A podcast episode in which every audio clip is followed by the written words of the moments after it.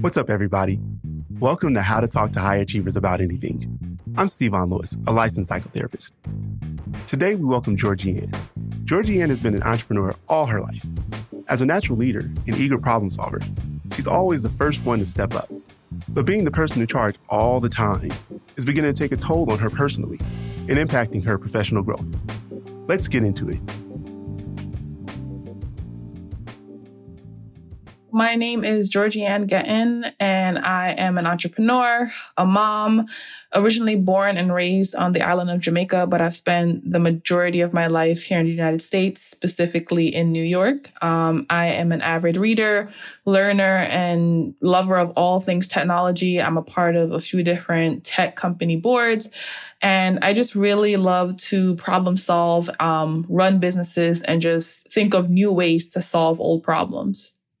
I started my first few businesses back in like middle school, high school, unofficial ones, but my official businesses I started in college and I have been an entrepreneur since. And so where I'm at with this current phase is that one of my uh, companies that I started, which is a business development company, it is in the scaling phase. So we've passed um, a quarter million in revenue, and that's kind of where the business is. And as for me personally, I'm in a rediscovery phase because I've been entrepreneurial for so long. I've been in this leadership role in various ways from school clubs to again, being a parent to being an entrepreneur that I'm looking for more spaces where I don't have to take on such a heavy leadership role where I'll be more of a learner, a student than just the person in charge. I have been in charge the majority of my life. Um, I'm the oldest of um, about six siblings my family immigrated from Jamaica to the United States when I was around seven years old. I kind of became the translator for my family. So, you know, if the phone rang and it was somebody more business like, you know, hey, you know, you come talk to the person or something technology based, because I've always been passionate about technology, I would be the go to. So I would be like fixing stuff, leading conversations, planning things. So that was like my role in the family, the, you know, the classic oldest daughter syndrome, being in charge, being the one that is looked to for direction. And then when I became a mom, that just amplified even more. And even before that, you know, my friend groups might, they will joke around like, oh, you know, you're the mom of the group. It came with a lot of pride and joy to know that I could protect and help and support folks. But as I've gotten older, I've started to question, you know, who's there for me? If I don't want to be on a hundred today, will I be supported? Will I, you know, fall to the ground or are there people around me, things, resources around me that will, you know, hold me up in those moments? Between the ages of like 23 to 25, I, I, call it my little quarter life crisis. I had moved away from locally from my family. So my family, my nuclear family at that time, because I had gotten married and I was living upstate New York and it was just, I was so far away from everyone. It was very emotionally draining. I had two small children. My ex-husband at the time, my, who was my husband at the time was always working. And I just felt like, okay, I know no one in this neighborhood. Who do I even talk to? I started questioning, you know, what activities are just for me? Because I realized so many of my tasks day to day were for everyone else around me. I started to become resentful of that. You know, I just needed a moment. I just needed a day. I just needed to get away for a second, celebrate or have some fun. And I didn't even know what that could look like.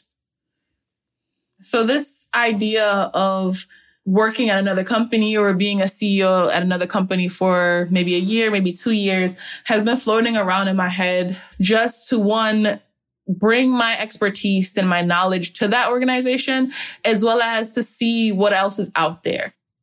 I think what it would do to the other parts of my life is potentially give me back more time, feel more, less how can I say, less pressured to keep my brain on because with my businesses, every single thing that I see and everything that I do is so wrapped up into the business. And I think where I would be working for somebody else, I'll be able to give myself permission, more permission, potentially even build up a habit to separate a little bit more, you know, not take work home so often, right? If uh, somebody else is at the head of an organization, I think I'll get an opportunity to tap into that creative side a little bit more versus just the analytical side, which is what I use mostly in my businesses and bring those insights um, out for their organization. And then also think of ways to bring that back to my own. That's what I'm thinking. I may completely be wrong, but that's kind of how I have this like fairy tale out in my head. It has definitely been a challenge to balance being in charge slash wanting to be in charge and letting go of that power. My brain will be like, oh, I have the solution. Like that's instantly when I see something, I almost always have some type of idea, problem solve. And it has been really um, a task to tell myself, allow the person to, if they're going to fail or if they're going to succeed, allow that person to try, allow that organization to try. If I jump in too soon or try to be controlling too much, I'm taking away that gift of learning. It has been a journey and a process finding that middle ground, but I'm learning and it makes it fun to test myself in this way.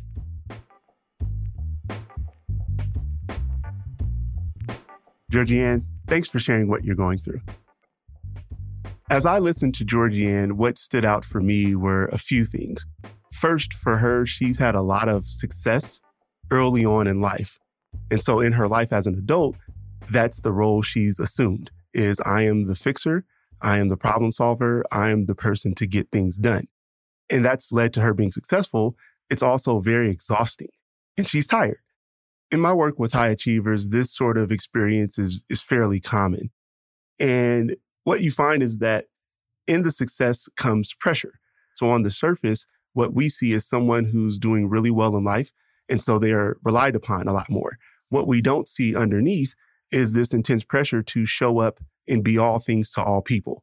And I think that pressure is where Georgie-Ann is right now and why she's wanting a bit of reprieve or a respite she's wanting to take a break. She's like, let me just work for a company, you know, have a boss that I report into and I give them some ideas and they give me some ideas.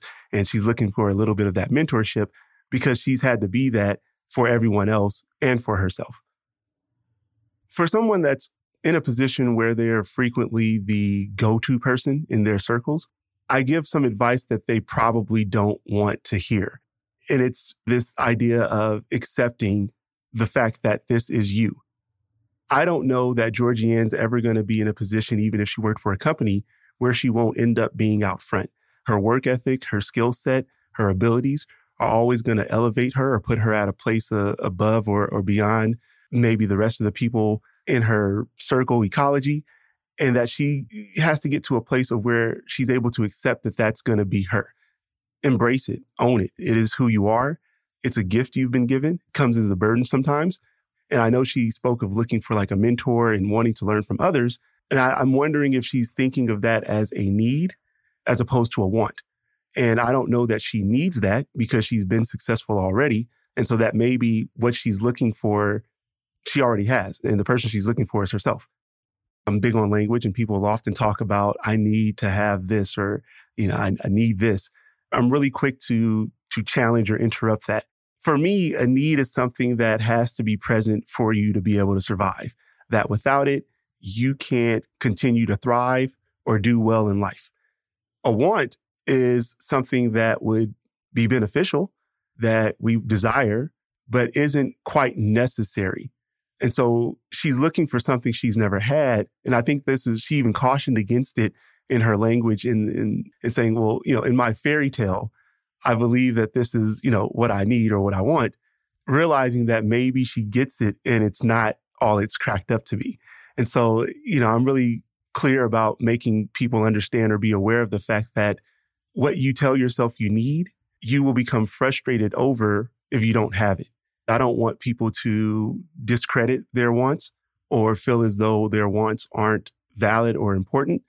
I also don't want you to get so tied to them and it's really important for you to, again, to not feel that pressure or to not be disillusioned with where you are, to accept the fact that if you're getting good results, what you tell yourself you need may not be necessary. And I think for Georgie-Ann, she wants some rest.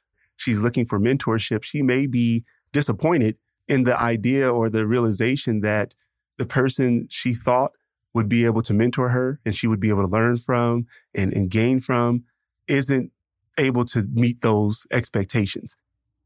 What I've noticed with high achievers is this tendency to want to have others show up in their lives in the way that they've been able to show up in the lives of others. Because again, they operate at a very high level. And because they do, and that's where they live, the belief is that other people can do the same. And that's just not, not true at all. So when I hear Georgie-Ann asking for or wanting or desiring for some support. She's looking for that support to come from other people. And that's why I, I don't think people will like the response is because I'm saying, well, it's up to you. And that doesn't really sound compassionate or comforting. It's like, I'm exhausted. I want somebody else to show up.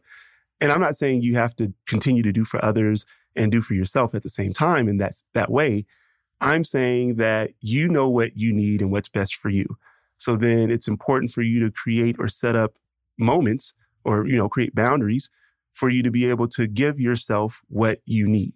If that means then that for you to do well in life, do all the things that you do, you need to be able to get eight hours of sleep. Then you need to make that a non-negotiable for you. You can't continue to try to show up for other people or attend to the requests of others if you need that to be able to perform high at a high level. Because you do something well, and, and this happens often, you get rewarded with more requests to do more things. It's unfortunate, right? We would think that when we do something good, we would get rewarded with like rest and support. That's not how it works. People are like, oh, this person does this thing really well. Let's give them more things to do so that they get done really well. People are looking to get their needs met. If that's you in life, you're the person meeting other people's needs. It becomes your responsibility to meet your own needs. And that's not a selfish thing. You don't need to feel guilty about that. You've got to show up for you. One major takeaway from Georgie-Ann's experience being a high achiever and being successful it comes at a cost. There's this, this dichotomy in her situation where she wants to relax. And there's also this fear that other people will not fill the void if she does take a step back. And so she stays stuck in the position she's in unhappily. I think it's really important for people to be aware that your role maybe is to not be savior. And when you're a, a high achiever or overachiever, letting something not be what you envision you could make it is very hard to do. She spoke about this a little bit of trying to push herself to let things play out as they would, and maybe it won't get to the 99% we know it can. And that's hard for her because she, she knows if she steps in, she can make it 99. And I, I'm saying you can get that level of success, the 99%, at what cost to you? What are you sacrificing to do that? I want people to keep in mind that that comes at a price and who's paying for it. You know, we get promotions. We are celebrated by others. We win awards. There's also the sacrifice you make in terms of your time to do other things, your neglect of yourself and your own needs. We'll get to a place of thinking about the next accomplishment and we, we will forget that part of that needs to be rest. And when we are resting, we feel like we aren't being productive or that we aren't doing something we should be doing. And I think that people need to broaden their definition of success to include rest and to include attending to oneself so that productivity is not only associated with doing things, that doing nothing might be something that is really important for you in the moment.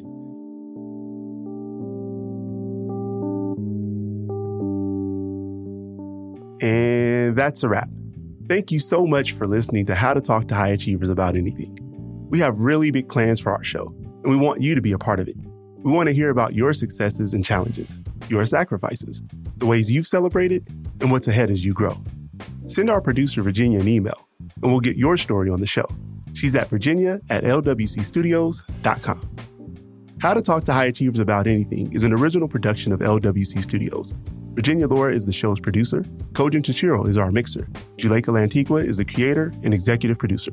I'm Stevon Lewis. On Twitter and Instagram, we're at Talk to Achievers. Bye, everybody.